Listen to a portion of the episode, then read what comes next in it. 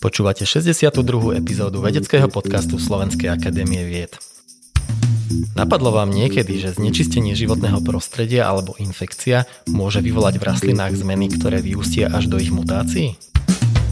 Určite ste už počuli príbehy o mutantoch v oblasti Černobylu, kde v roku 1986 došlo k havárii a veľkému úniku radiácie. Aký to malo vplyv na rastliny v danej oblasti a ako tieto rastliny vyzerajú dnes, študuje náš dnešný host, dr. Maxim Dančenko z Centra biológie rastlín a biodiverzity Slovenskej akadémie vied. Pán doktor, vítajte. Dobrý deň, ďakujem za pozvanie a rado skúsim povedať pár viet o mojom výskume. Ako ste poslucháči teraz možno aj troška počuli, tak vy máte taký mierny prízvuk. Vy ste k nám teda prišli z Ukrajiny. Aké boli vaše začiatky na Slovensku? Áno, prišiel na Slovensku už dosť dávno. V podstate momentálne takých 10 rokov som tu nepretržite a začalo sa všetko koncom roka 2007, keď som dostal štipendium Národného štipendijného programu Slovenskej republiky ešte ako doktorant a mal som takmer ročný pobyt v laboratóriu doktora Hajducha v Nitre. Ste bol doktorant, vy ste sem prišli riešiť svoju dizertačnú prácu a potom následne ste sa teda ešte vrátili späť na Ukrajinu, alebo už ste tu potom rovno zostali? Áno, vlastne celý ten príbeh sa začal, že doktor Hajduch sa obratil na môjho bývalého školiteľa v Ukrajine, či by sme neboli ochotní spolupracovať, že jeho zaujíma výskum Černobyla a rastlinek a čo sa tam deje, ako to rastie. Tak sa to tak celé vynorilo, že najprv som išiel na taký stáž a potom som sa vrátil domov a zase o pár rokov opäť som získal štipendiu a už prišiel som na virologický ústav, kde som pôsobil dlhšie roky a nakoniec som sa vrátil na ústav genetiky a biotechnológie rastlín do Nitry. Virologický ústav je teraz v podstate súčasťou Biomedicínskeho centra Slovenskej akadémie vied.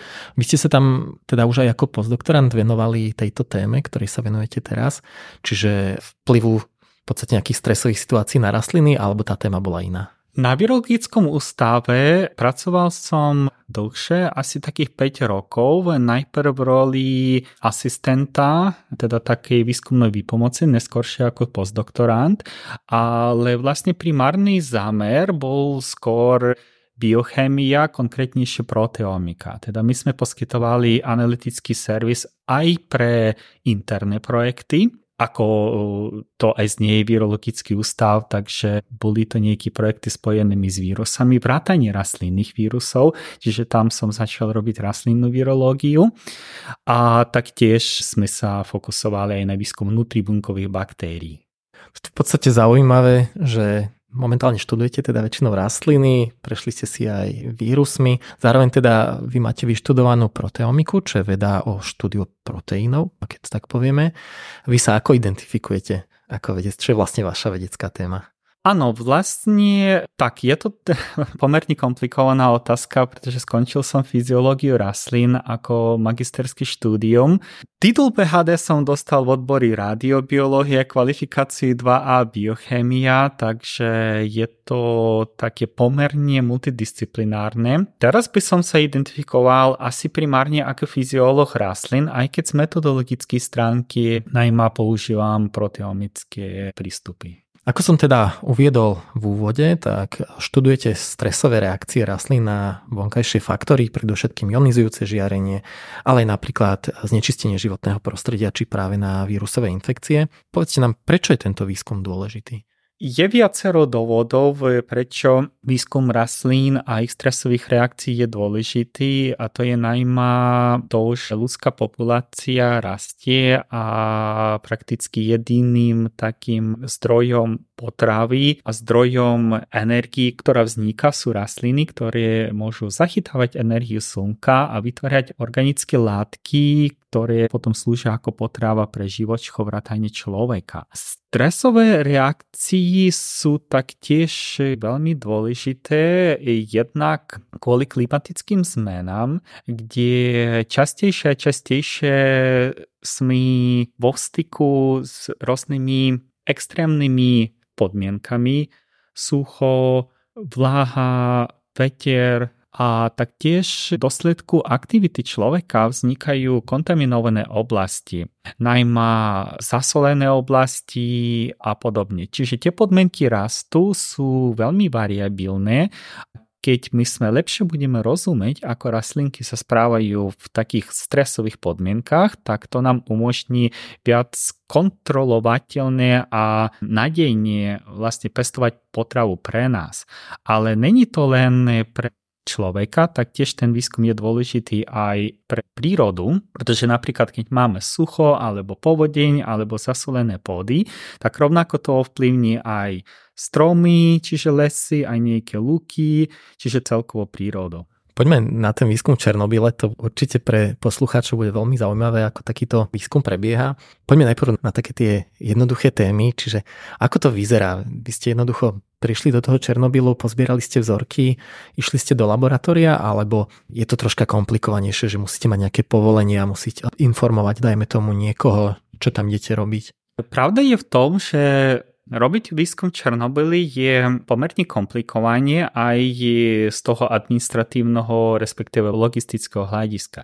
Jednakže oblasť je pomerne ďaleko od obytných miest, čiže po tej havárii, po tej katastrofe, ľudí boli vysťahovaní a len sa zostali niekoľko stoviek ľudí, ktorí obsluhovali ešte v tom časi pracujúc, no dobre, možno niekoľko stoviek, možno tisíce tak, ktoré obsluhovali ešte pracujúcu na ten čas stanicu, elektrickú stanicu a taktiež e, sa vytvorili nejaké výskumné centra. Dostať povolenia je pomerne zložité, aj keď e, vlastne som Ukrajinec, tak je to niečo ľahšie, pre cudzinca tak to ešte ťažšie. A nevždy je to logické z hľadiska niekoho nebezpečenstva. Skôr e, sa vytvárajú nejaké také byrokratické komplikácie. Ešte horšie je, keď sa nezberá nejaký materiál, teda treba z rastlinky, pôdy alebo živočichy, tak ďalšia vec je vlastne dostať ten materiál z Černobyla, že tiež je to pomerne komplikované. Čiže vy ste museli, dajme tomu, nejak nahlásiť, že aký typ zoriek, koľko toho je, že toto si teda odnášam? Takto v praxi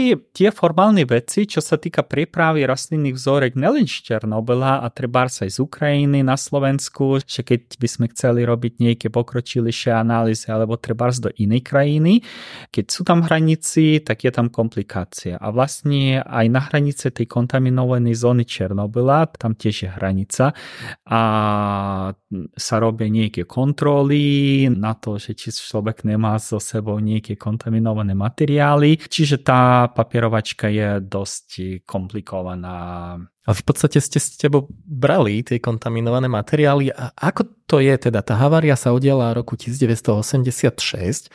Ako to tam vyzerá teraz? Že keď tam prídete, je tam reálne nejaké zdravotné riziko pre toho vedca, alebo aké to je? Situácia je nasledujúca, že síce tá kontaminovaná zóna je obmedzená tak geograficky, viac menej je, akože vlastne sú dve, je 10 km relatívne striktná a potom 30 km, že maličko menej striktná, ale tá kontaminácia, ona je taká sporadická, pretože to, ako pôdy, jazera, lesy sa kontaminovali, závisilo najmä od vetra a dažďu v tých najbližších dňach, týždňach, mesiacoch po havárii, že zakiaľ ešte reaktor horel a všetky tie radioaktívne materiály sa roznašali. Čiže potom sú také situácie, že môže byť veľmi kontaminovaná zóna v nejakých 10 kilometrách smerom na východ, potom niekde v 30 kilometrách, že sú to také akoby škvrny kontaminácie.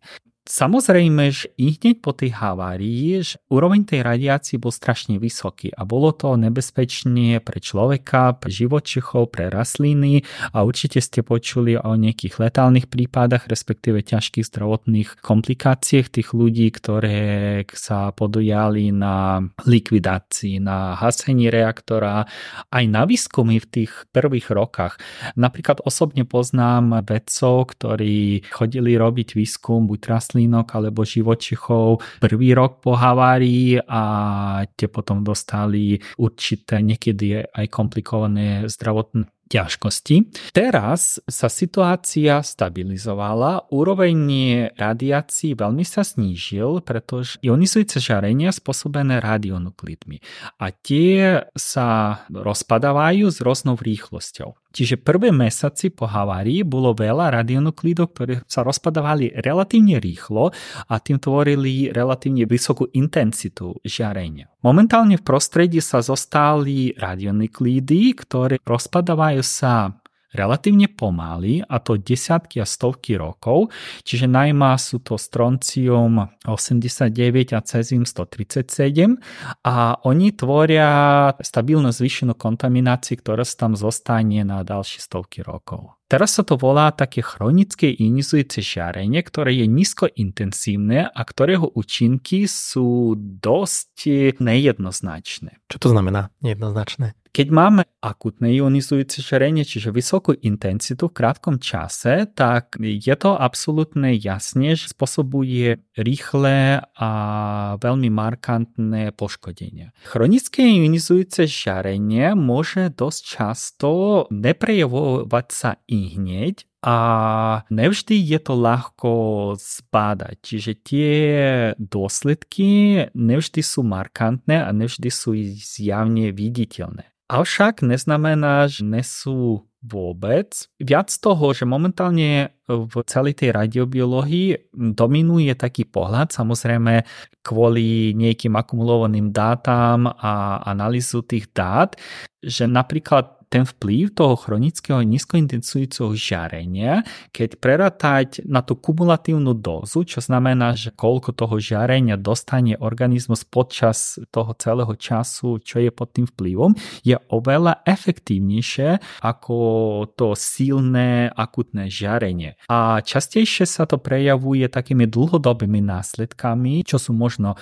mutácie, poruchy metabolizmu, čiže organizmy nezomrú i hneď, avšak e, tie dôsledky sa môžu prejaviť napríklad na tej ďalšej generácii. Poďme k tým rastlinám teda. Ako ste spomenuli, tak výskum tých rastlín začal ako keby takmer i hneď po tejto havárii. Čo sa tam teda pozorovalo? Aké boli tie možno primárne efekty na tie rastliny na začiatku a aké sú tie efekty momentálne teraz, keď už tam máme teda toto chronické ionizujúce žiarenie? V tých prvých rokoch po havárii bolo relatívne bežne pozorovať fakt bizarné mutácie. Predpokladám, že každý poslucháč, keď dá do Google alebo iného vyhľadača nejakú otázku ako mutácii Černobyl, tak hneď sa mu ukážu obrázky bizárnych stromov. Boli dosť typické také divné mutácie na borovicách. Jedna taká typická vec bola, že prestali rásť, ako keď si predstavíte normálnu borovicu hore, ako taký rovný strom a začínali rásť do boku. Vytvárali sa úplne také zvláštne formy, čiže tie konáre nerastli rovno, ale tak začínali sa akoby točiť. Čiže rôzne morfologické mutácie, najmä tých viac citlivejších druhov rastlín, boli fakt frekventovaný. Dokonca veľa ľudí počulo o červenom lese, a to sú lese borovíc, ktoré sa nachádzali tak relatívne blízko k reaktoru v takom okolí 5-10 kilometrov, tak tie lesy vlastne úplne vyhynuli i hneď e, po pár mesocov od havárie. Čiže tie stromy sa ščerveneli a vyschli a proste úplne vyhynuli. Spomínate teda borovicu. Ako si všeobecne vyberáte typy rastlín, ktoré vy študujete, možno nielen v Černobyle, ale všeobecne ja som vo vašich článkoch našiel práve borovicu čiernu, ale napríklad aj rastlinku arabovka tálová, ktorá je veľmi zaujímavá z toho pohľadu, že to bola vôbec prvá rastlina, ktorej bol rozluštený kompletný genóm ale študujete rastliny a v podstate spoločensky užitočné rastliny ako uhorka, soja, tabak. Aké ciele teda vy študujete? Je to tak, že vy prídete na miesto a hľadáte, čo tam vidíte zaujímavé, alebo máte nejaké konkrétne ciele? Je to taká komplexnejšia otázka. Ja by som povedal, že niekedy to je dosť aj náhodne, niekedy je to opodstatne možno zaujímavými výsledkami v literatúry, niekedy to je opodstatne menej nejakými zaujímavými spoločnosti. Ako príklad uvediem, že momentálne študujem vodné rastliny, čo je trsť. A bolo viacero dôvodov, prečo sa vybrala. Jednak, že je relatívne bežná, že rastie takmer všade. Tým pádom, keď sme momentálne sledujeme populácií, ktoré rastú v okolí kontaminovaných jazer a čistých, tak sme isté, že ju nájdeme. Čiže tým pádom vieme zozberať ten materiál a vieme porovnať jazera s podobným, respektíve tie pôdy v okolí vodných nádrž s podobnými vlastnosťami. Čiže viacero faktorov prípada aj do úvahy. Viac toho, že momentálne spolupracujem s jedným kolegom z Hydrobiologického ústavu Národnej akadémie vied Ukrajiny on tak pred desiatmi rokmi všimol zaujímavú vec, veľmi takú fascinujúcu vec, že keď videl tie rastliny v okolí veľmi kontaminovaných vodných ploch, tak všimol tam kliešťov, že proste sa nachádzajú kliešti, ktoré dotadiaľ v Ukrajine vôbec neboli. Keď pozeral tie rastlinky v iných oblastiach, tak tie kliešti tam neboli. Tak keď sme sadli dokopy, popremýšľali, tak sa vyvinula hypotéza, že teda to chronické inizujúce žarenie spôsobuje inhibíciu rastlinnej imunity a toto momentálne skúmame. Aké sú také základné mechanizmy týchto zmien? Radionuklidy alebo celkovo to ionizujúce žiarenie zväčša produkuje radikály, predovšetkým kyslíkový radikál, ktorý je vysoko reaktívny, tak toto si viem predstaviť, ale ako sú teda tie ďalšie mechanizmy, ktoré vy skúmate? Presne tak. Klasicky sa považuje, že chronické ionizujúce žiarenie jednak produkuje kyslíkové radikály a to najmä cez radiolizu vody. Avšak môže aj priamo ruinovať e, biologické molekuly ako proteíny, nukleínové kyseliny. Čiže také dve klasické známe spôsoby účinku sú buď vyvolanie mutácií, a to v tom prípade, keď to cieľujú sú molekuly DNA, alebo teda spôsobenie intenzívneho oxidačného stresu procesom tej tvorby radikálov a opäť popri tom e, sa tvorí poškodenia rôznym biologickým molekulám, lipida membrány, proteínám v rôznych organélach a následne buňkám, tkanivám, orgánám a celým organizmom. Avšak tieto mechanizmy sú známe pre tú akutnú radiáciu. Pri tom chronickom žiarení je to relatívne záhadné, pretože keď napríklad spočítame matematicky, že keď zoberieme terajšie ten úroveň ionizujúceho žiarenia Černobylie a spočítame matematicky, že asi koľko tých radikálov sa môže vytvoriť, respektíve koľko tých molekúl DNA sa vie poškodiť, tak tie čísla sú relatívne mizerné v porovnaní s niečím, čo sa vytvorá bežne. Napríklad pri takých bežných procesoch ako fotosyntéza sa vytvárajú radikály, pri iných stresových reakciách sa vytvárajú radikály, bežne sa tvoria chyby pre replikácii DNA. Čiže ako sa to celé realizuje a prečo taká nízka intenzita faktora stále vyvoláva pomerne silné škodlivé reakcie, doteraz není celkom jasne a preto práve to skúmame. Máte teda nejaké hypotézy, predpokladám? Áno, presne tak. Ako každý výskum musí mať nejaké hypotézy, ale tu by som sa vrátil, alebo tu by som dal do hry tú proteomiku a iné metódy, ktoré môžu skúmať niektoré zaujímavé biologické fenomény bez hypotézy. V podstate klasická veda funguje tak, že keď si predstavíme výskum tej radiácii a človek si napríklad naplánuje, že si povie, aha, že si myslím, že treba to poškodenie je kvôli tomu, že nefunguje nejaký antioxidačný enzym, respektíve sa poškodža, alebo je menej aktívny.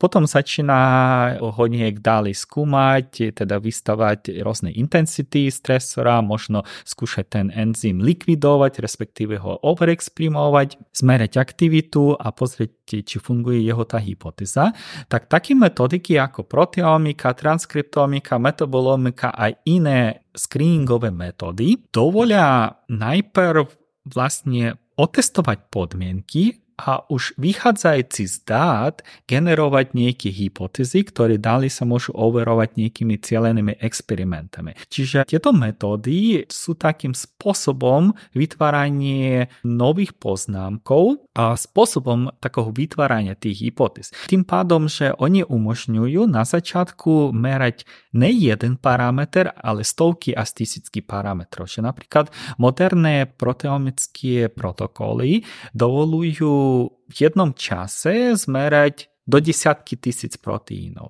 Není to stále celý proteóm, ale sú to fascinujúci čísla a je toho veľa. Rovnako to je s transkriptomikou, ktorá sa fokusuje na mesto proteínov, transkriptam, čiže mRNA a metabolomikou, ktorá skúma metabolity.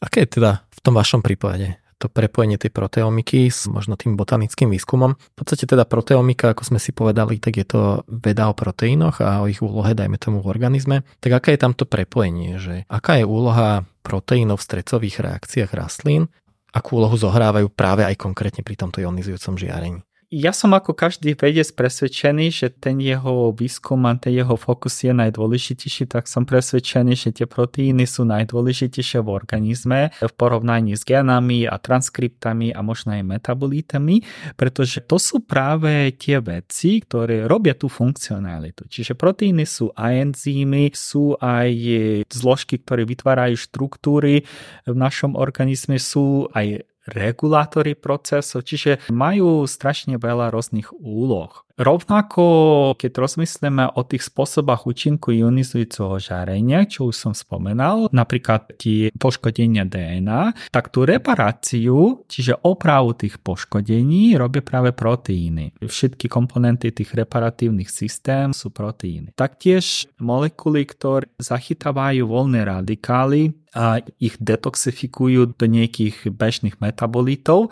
sú taktiež proteíny. Čiže tým pádom môžu priamo zasahovať a zjemňovať poškodenie biologický výskum, pokiaľ prebieha priamo v teréne alebo aj ekologický výskum, tak je pomerne dosť komplikovaný, najmä aj v tom, že tie aj jednotlivé organizmy, dajme tomu z rovnakého druhu, sa môžu navzájom troška líšiť a nie vždy tie dáta sú reprodukovateľné, preto vtedy treba mať čo najväčšiu vzorku a tam veľkú úlohu zohráva štatistika.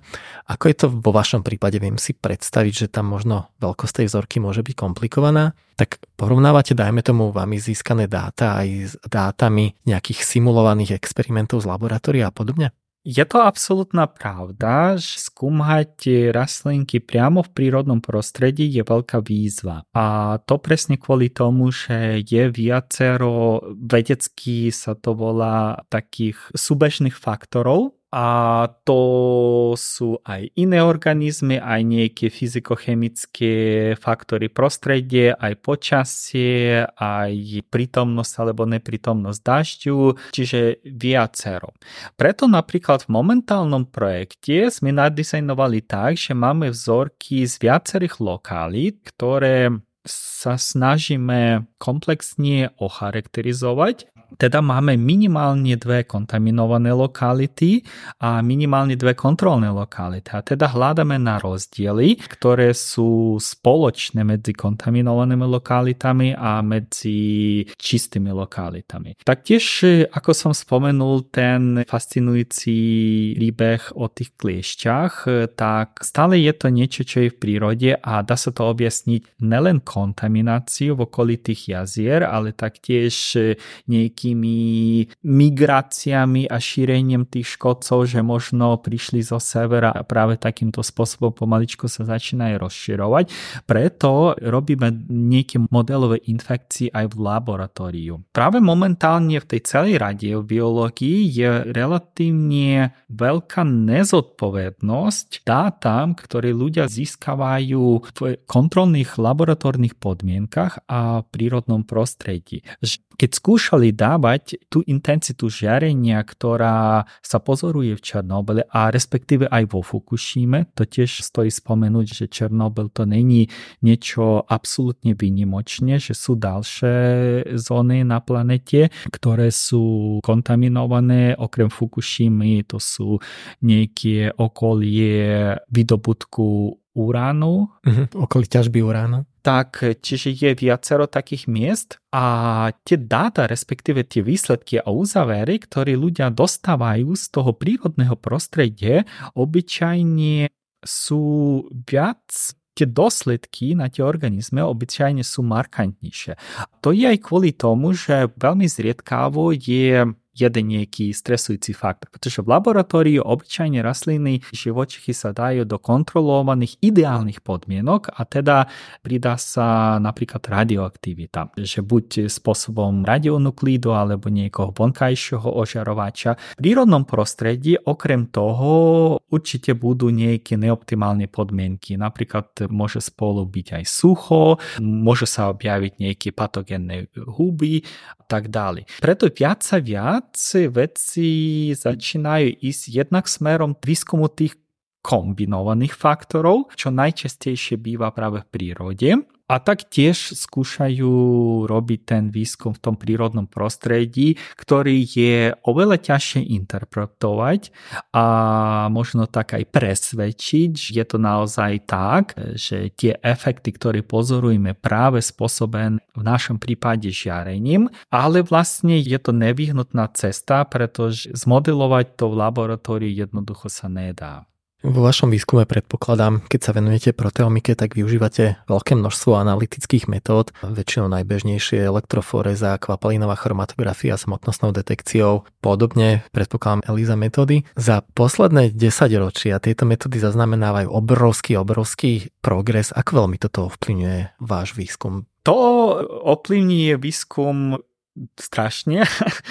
No, v tejto oblasti absolútne máte pravdu, že je momentálne veľký rast a tie technológie sa menia, no ne každoročne, ale možno každých dva roky. Že strašne sa vyvíja momentálne hmotnostná spektrometria a je to aj výzva, aj problém. Keď som začínal s proteomikou, tak sme primárne robili na gelech. Sme robili dvojmozernú elektroforezu, čo je fantastická metóda, strašne pekná, mne sa strašne páčilo robiť dvojrozmerné gely. Človek si proste uvidí, čo sa deje. Že na dvojrozmerných gelách, keď je, ako by som povedal, pekné tkanivo, v ktorom nesú žiadne dominantné proteíny a vedcu sa fakt podarí dotiahnuť, optimalizovať podmienky, tak sa dá uvidieť aj tisíc rôznych proteínov s rôznymi pozíciami, s rôznymi vlastnosťami, čiže je to fantastická metóda. Momentálne dvodimensionálnu elektroforézu robia možno v 1% prípadov. Stále je to veľmi použiteľné a ja by som povedal, že aj není to celkom nutné až takto vynechávať a pre určité situácie, určité otázky je to aj viac použiteľná metóda. Ale musím sledovať s tými trendami. Momentálne mojou primárnou voľbou je analýza pomocou kvapalínovej chromatografii spojenou s hmotnostou spektrometriou. Chromatografické metódy tie posledné roky až tak nepokročili. Sice sa vyvíjajú prístroji, ktoré dosáhnú vyššie tlaky, tým pádom môžu kolóny byť ešte dlhšie a častice ešte menšie a účinnosť separácií maličko zlepšuje sa, ale není tam žiadna revolúcia. Keďže hmotnosti spektrometrii a spracovaní dát je ozajstná revolúcia a prakticky každý pár rokov vznikajú nejaké nové technológie. V tých posledných rokoch sa medzi chromatografiou a hmotnosťou spektrometriu pridala sa iontová mobilita, ktorá buď pridáva ďalšiu separáciu molekúl, alebo aspoň filtruje šum, tým pádom zvyšuje citlivosť. Je to celkom... A, a som spomenul, že je to aj problém. A problém je v tom, že tie prístroje sú strašne drahé a asi nebudem plakať, e, ako sa financuje veda na Slovensku a nakoľko máme možnosť sledovať tomu technologickému progresu. A potom niekedy dopadáme do takých smutných situácií, že síce sa cítime, že sme celkom vieme, že ako robiť tú proteomiku najlepšie, lenže keď človek nemá pod rukami ten špičkový stroj, tak už začína ako keby niekto bežal 100 metrov šprint a začínal 10 metrov dozadu. Ako to sa nedá, keď si aj svetlý majster to behnúť. Nahrádzate teda túto chybajúcu infraštruktúru nejakými spoluprácami?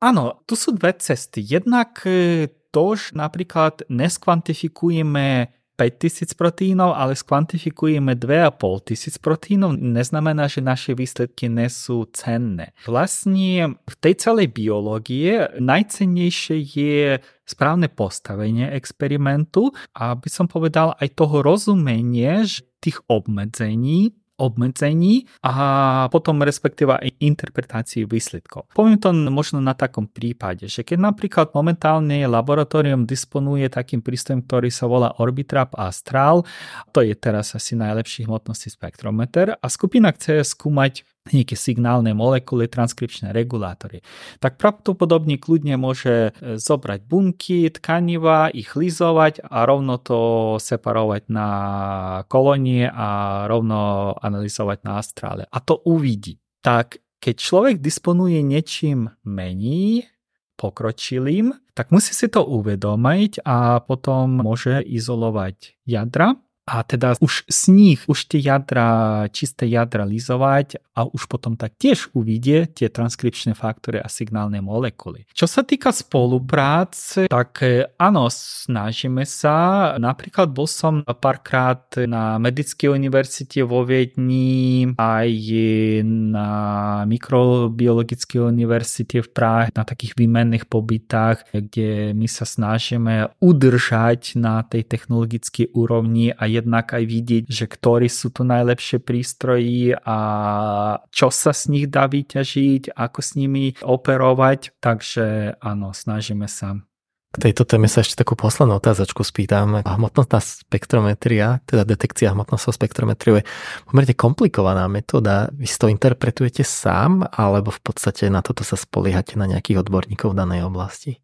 Tu by som spomenul tiež takú vec, že momentálne ten trend vývinu tých mostnostných spektrometrov, respektíve celého toho spracovania dát je zjednodušenie. Čiže ďalšou takou výhodou tých moderných prístrojov je to, že oni sú aj pomerne ľahké v obsluhovaní. Čiže keď človek disponuje 10 rokov starým hmotnostným spektrometrom, povieme 2 roky starým, tak e, ten druhý príklad bude oveľa ľahší aj na obsluhu, aj na zber dát, aj na interpretáciu tých dát. Čiže celkovo ide aj ten trend e, takého jednoduchšieho používania pre tých konečných vedcov. Čiže možno pred 10 rokmi fakt e, laboratórium potreboval vyštudovaného analytického chemika, ktorý by rozumel tunovaniu tým prístrojám a tej údržbe, tak momentálne aj optimizácia chromatografii, aj kalibrácia, optimalizácia hmotnostného spektrometra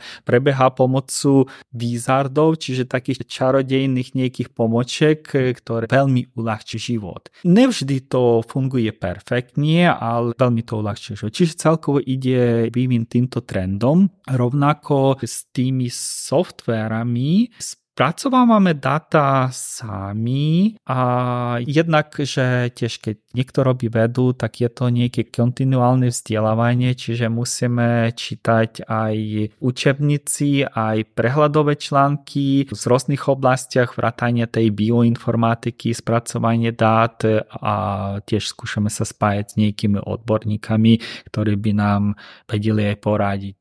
Čo naozaj také nepretržité kontinuálne vzdelávanie. Áno, áno. Rubrika Buď alebo. Brinzové pyrohy alebo váreniky? Váreniky. To je výber z detstva. A teda, ale predpokladám, okoštovali ste brinzové pyrohy. Áno, áno. práca v teréne alebo práca v laboratóriu?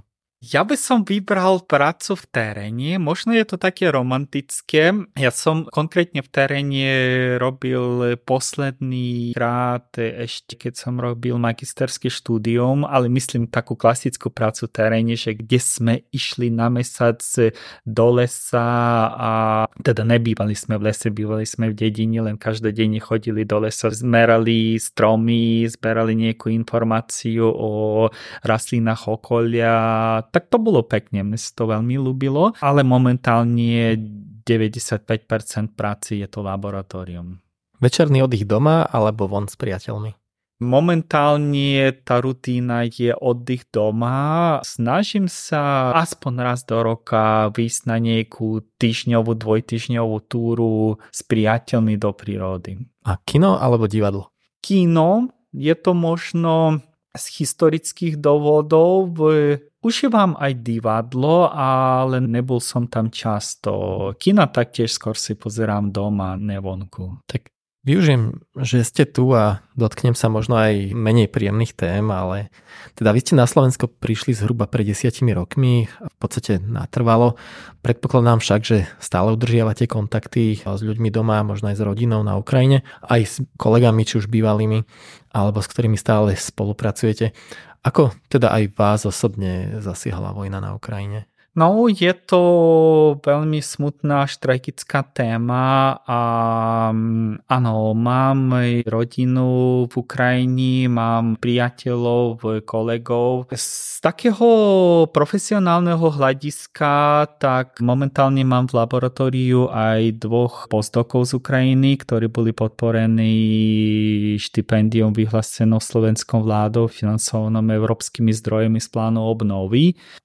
Máme aj nejaké rozbehnuté vedecké projekty, ako som spomínal, aj s ústavom hydrobiológii, aj s ústavom fyziológii a genetiky rastlín, aj s ústavom punkovej biológie. A viem, že kolegám v Ukrajine sa pracuje dosť ťažko a to, že určite ste vidíte v správach, že sú stále útoky na civilnú infraštruktúru a to není len v okolí tých vojnových oblastí, aj v hlavnom meste, aj ďalej bližšie k tým západným hranicám. Áno, čiže je to dosť ťažko aj pre mňa osobne z toho hľadiska, že sa človek cíti trošku takú nejakú vínu, že je možno vonku v bezpečí a počuje, že aj nejakí jeho známi aj zomerajú, tak, tak je, to, je to tak.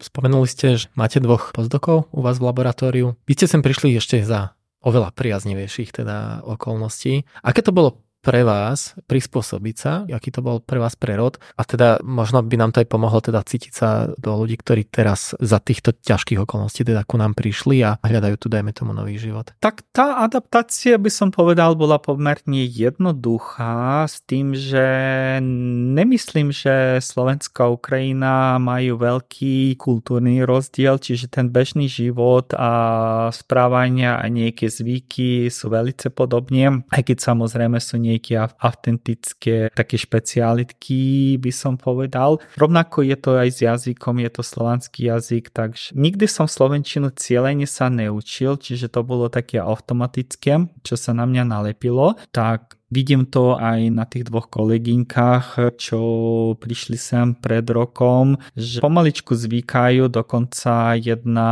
má trojročné dieťa, tak ten asi v Slovenčine lepšie rozpráva ako v Ukrajinčine.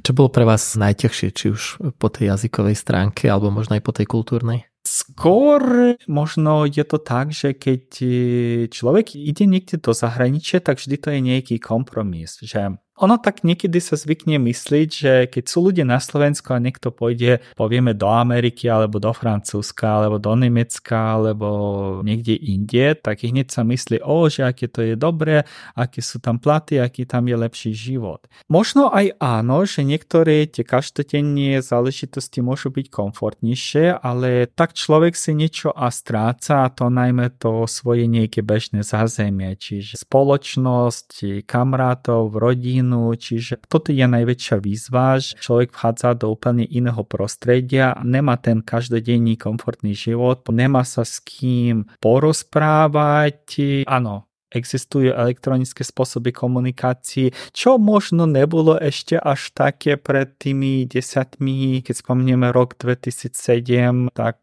to ešte bolo trošku iná úroveň. Ale aj v modernej dobe je to úplne iné sa s niekým porozprávať aj cez videohovor a ísť s niekým si sadnúť do kina, na prírodu, na výlet, do reštaurácií. Čiže toto bol taká najväčšia výzva. Vy ste si to zázemie vytvorili na Slovensku, Našli ste si tú manželku, ktorá teda pôsobí v rovnakej vedeckej oblasti ako vy. Napriek tomu teda, e, pokiaľ máme informácie správne, tak ona dlhé roky pracovala v Spojených štátoch. Ako ste toto zvládali? Ako ste spolu fungovali? Áno, s Monikou sme spolu už e, dlhé roky a vlastne sme jej manželia už dlhšie. A ona, keď dostala titul PHD, tak by som povedal relatívne náhodne sa rozhodla ísť do Ameriky. A to možno bude taký príbeh aj pre iných ľudí, ktorí si zhľadajú prácu zo zahraničí, že je dobre chodiť na konferencii. Monika tam spravila prednášku, zašla do reči s jedným profesorom, týždeň na to dostala e-mail s pracovnou ponukou. A tak neplánovanie išla na postdoc do veľmi silného entomologického laboratória. Bola to pre ňu výzva, tiež primárna tá komplikácia bola tá istá asi ako v mojom prípade, čiže to prostredie, tá komunikácia, že to veľmi chýbalo najmä na začiatku, ale tie prvý roky tak e, to bolo ľahšie z hľadiska, že aj ja som mohol prísť e, na pár mesiacov do Ameriky. V tom čase som mal relatívne flexibilnú prácu, vedel som pracovať s dátami aj z diálky, čiže to tak fungovalo, že v príbehu pár mesiacov som si vedel vytvoriť nejakú laboratórnu prácu, mereniam, veľké datasety, ktoré sa potom spracovali do publikácií a bolo mi to umožnené takže to bolo relatívne fajn. Lenže potom prišiel COVID a hranice sa uzavreli. Bolo to vlastne tak, že ako náhle situácia sa trošku zlepšovala v Európe, tak sa zhoršovala na inom kontinente a naopak. Uh-huh. Čiže vždy tie vlny boli v niekom disonance takže cestovania boli obmedzení, tak to bolo také horšie obdobie. Tak ale prešiel nejaký čas a sa to zmenilo a Monika je späť. Bola ona dôvod, prečo ste zostali na Slovensku? Alebo by ste zostali aj tak? Neviem, tých dôvodov bolo možno viacero a vlastne aj s manželkou to sme rozmýšľali, že možno by sme aj niekde inde išli. Ako je to kombinácia rôznych dôvodov, že niekedy to sú náhody, nejaké príležitosti Viem povedať, že mám celkom komfortný život na Slovensku, aj keď možno viacerí vedci, ako aj iní ľudí, ktorí robia v štátnej správe, sa stiažujú, že tie príjmy sú vysoké. Ja som sa stiažoval, že nemáme prístup k tým najmodernejším prístrojám, ale není to až také zlé, teda viem si predstaviť nejaké lepšie situácie a oveľa horšie, tak by som celkom povedal, že ten život na Slovensku je celkom komfortný. A baví ma práca. Si myslím, že robíme pomerne kompetitívny výskum a budeme robiť ešte lepší, tak že cítim sa to komfortne, dobre sú tu ľudia. Ja od mnohých zahraničných, či už študentov alebo aj kolegov, dostávam takú spätnú väzbu, že my Slováci sme vo voľnom čase pomerne aktívni a stále niečo robíme, či už nejaké športy, turistiku, umelecké aktivity. Vnímali ste to aj vy takto, keď ste prišli, alebo nie je až taký rozdiel medzi Slovenskom a Ukrajinou v tomto? Skôr práve naopak, to som zvedavý, že odkiaľ pochádzali tieto kolegovia kamaráti, pretože z môjho hľadiska tak práve Slováci majú skôr takú domácu mentalitu, skôr sú viac zaviazané na rodiny a trávenie času v záhradkách a na gauči. Čiže Možno som e, v necelkom tom správnom prostredí, ale na také nejaké riskantné túry, tak som skôr chodil s Ukrajincami. Mm. Tak rád počujem aj iný typ spätnej väzby teda. Vy osobne ako trávite voľný čas? Závisí. Momentálne skôr to je také pasívne, si buď pozriem nejaký seriál, alebo si len tak pozerám niečo na webe, na sociálnych sieťach. Aj keď sa cítim, že by som potreboval sa vrátiť do viac aktívneho. Napríklad v minulosti som chodil na nejaké také týždňové cyklotúry do Islandu a podobne, alebo turistika na Mont Blanc zime. Teraz mi to už až tak sa nedári aj s tým, že som pred pár rokmi mal som relatívne nepríjemné zranenie, tak teraz je to skôr také pasívne. Vysoké Tatry ste preliezli? Áno, bol som aj v Vysokých Tatrách, aj v zime, tak áno. Rubrika Veda versus viera. V čo veríte? Hm, je to pomerne komplikovaná otázka a asi momentálne nemám na ňu ani odpoveď. Teda nemôžem jednoznačne povedať, že neverím nič, ale taktiež neviem povedať, že verím niečo konkrétne. Momentálne skôr si tak unikám. Teda keď bol som dieťa, tak som chodil do cirkvi, tak to bolo skôr také kultúrne a automatické. Potom som niečo rozmýšľal o živote, že ako to asi môže fungovať, ale tak momentálne skôr to obchádzam, čiže nemám odpoveď.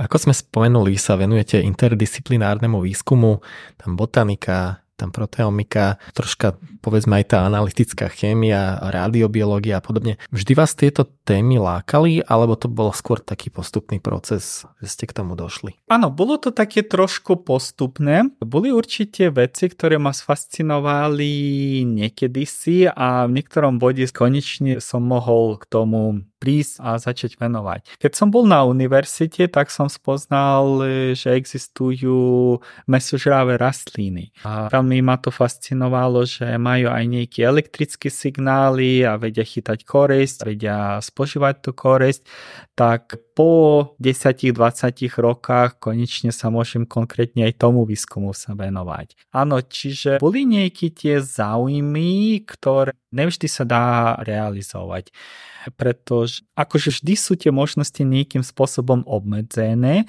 avšak keď človek má v hlave tie svoje plány, myšlienky, tak pravdepodobne niekedy sa objaví tá správna príležitosť. Som rád, že ste spomenuli mesožravé rastliny, pretože práve aj poslucháči častokrát vás majú možnosť stretnúť na podujatiach ako Noc výskumníkov alebo Víkend zo SAU práve s mesožravými rastlinami. Vy ste teda dosť aktívni v popularizácii vedy a výskumu. Berete to ako súčasť práce alebo je to skôr ešte také navyše nejaké hobby? Alebo... Pravda je v tom, že momentálne vedci veľmi sa tlačia do toho, že by robili proste všetko. A to aj tú komunikáciu s verejnosťou, aj pomaly také ekonomické manažovanie projektov, aj teda tú konkrétnu svoju tvorivú. Ja si myslím, že každú aktivitu by primárne mali zastrešovať profesionáli. A respektíve sa viac venovať tej aktivite tie ľudí, ktorí majú nieku k tomu nachylnosť. Ja osobne nebral by som tak, že som taký mega aktívny v tých popularizačných príležitostiach, avšak sa tomu nevyhýbam a celkom ma to aj baví. Ono dosť často tak sa stáva, že najprv si to človek myslí, že aha, dobre, je to ďalšia povinnosť, že nech sa to musí zvládnuť a samozrejme vyžaduje to námahu. Ale čo som zažil, že dosť často práve sama tá aktivita je dosť príjemná a dáva aj nejakú potom energiu a možno takú fascináciu, že pred rokom som participoval v dvoch výstavách, to som reprezentoval aj svoj výskum s tým Černobylom, imunitou a nejaké tie iné projekty, ktorým sa venujú, teda tie mesožravé rastliny, parazitické rastliny. Čiže skôr momentálne sa venujem takým relatívne malo preskúmaným a fascinujúcim skupinám. Tak tá komunikácia aj s tými deťmi, aj s tými dospelými tak niekedy vie nadýchnuť. A áno, je to také energetizujúce, aj keď na začiatku sa zdáva, že človek na tom len stráca. By som sa spýtal, spomenuli ste teda, že máte aj takéto vedecké témy. Máte vy nejaký svetý grál vo vašom výskume, ktorý by ste chceli dosiahnuť? Tak e, to áno, keby som nemal ambíciu niečo dosiahnuť, tak pravdepodobne, že by som radšej mal skončiť ale asi nemôžem tak konkrétne povedať, že chcem spraviť práve to, že je to skôr také evolučne a také akoby krok za krokom a skôr sú také tiež to tie malé vedecké projekty, no malé, niekedy väčšie, niekedy menšie, že niekedy ten cieľ je celkom taký ambiciózny, ale zatiaľ, že nemám také cieľy, že by som o 5 rokov dostal Nobelovú cenu alebo nejakú inú známu cenu, tak to asi nie. Skôr to berem tak, že možno poviem nejaký príklad. Spomenul som tie mesožravé rastlinky a si myslím, že momentálne študujem vývin listu, ako tie listovej pásce. A veľmi rádo by som to objasnil a našiel tie gény, ktoré vypním alebo zapním, tak tá rastlinka nemesožráva, vytvorí tú páscu a naopak tá mesožráva vytvorí normálny líst áno, tak akože teda mám cieľ, ale myslím, že keby sa toto podarilo, tak toto zase by otvorilo nejaké ďalšie dvere a aj nejaké uznanie. K tomu, akým spôsobom sa dostáva k takýmto výsledkom, predpokladám, že málo ktorý posluchač, ktorý reálne nepracuje okolo vedy, si to asi vie predstaviť, že v podstate veda je taký jeden veľký festival neúspechu. Že väčšinou, keď niečo spravíme, tak je to taký neúspech, ale o to väčšia radosť je, keď sa niečo podarí. Zažili by ste nejaký takýto vedecký neúspech, ktorý ale vám naopak otvoril úplne iné cesty, ktoré ste nevedeli, že tadiaľ sa to môže uberať? Tak to určite je pravda, čo sa týka tých neúspechov, že väčšina tých pôvodných hypotéz sa nepotvrdzuje, alebo čo ešte viac frustrujúce, keď tie výsledky tých experimentov sú také nerozhodné. A to asi je niečo najčastejšie. Určite to posúva človeka aj ďalej, aj keď je to frustrujúce. Čiže to je taká každodenná robota vedca, že niekto prekonávať tie frustrácie a ďalej akože nachádzať nejaké ďalšie výzvy. No to som povedal, tak každý myslí možno, že ako sa tie veci trápia, že aký ten život je ťažký, ale samozrejme máme nejaké radosti, napríklad môžeme si využívať také možnosti, že máme v podstate povinnosť chodiť na konferencii do iných krajín a prezentovať prezentovať naše výsledky a komunikovať s kolegami. Musíme písať články, áno, je to ďalšie, niekto pomyslí nuda, sidieť na to písať, potom dostávať odozvy od posudzovateľov, často dosť nepríjemné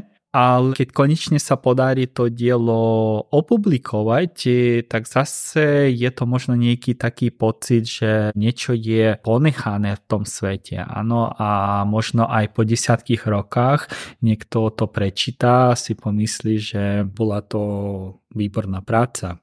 To je taká pekná myšlienka na záver, tak tuto ukončíme. Tak na záver mám na vás poslednú otázku. Máte pre našich poslucháčov nejaký tip na dobrú knihu alebo film? Skúsim, čo sa týka filmov, ja osobne mám rád animácie a je taká zábavná animácia Fantastic Mr. Fox. Je to už pred rokmi dosť taký iný štýl tej animácie. Čo sa týka čítania, ja tak e, čítam veci, dá sa povedať, tak relatívne náhodne a keď si dostanem do rúk knihu alebo viacero kníh, tak to je celkom problém, pretože musím to skončiť. E, niekedy sa to stáva tak, že týždeň neviem robiť nejakú inú prácu. Spomínam, e, že dávnejšie som a aj viackrát som prečítal knihu českého spisovateľa Osudy Dobrého vojaka Švejka. Dobrého vojaka Švejka pri vojnovej válke, alebo tak. Áno, to sa mi tak nejak zapamätalo z tých možno nejakých tínejčerských časov. Nečítal som to v češtine v tom čase. Teraz by som možno to aj zvládol, ale v tom čase ešte nie. Pán doktor, veľmi pekne ďakujem, že sme sa mohli s vami rozprávať a vám prajem veľa osobných aj pracovných úspechov. Ďakujem pekne za pozvanie. Dramaturgicky sa na dnešnej epizóde vedeckého podcastu Slovenskej akadémie vied podielali Katarína Gáliková a Peter Boháč. Technická podpora Martin Bystriansky. Ak sa vám náš podcast páči, dajte o ňom vedieť aj svojim priateľom. Každé vaše zdieľanie nás poteší.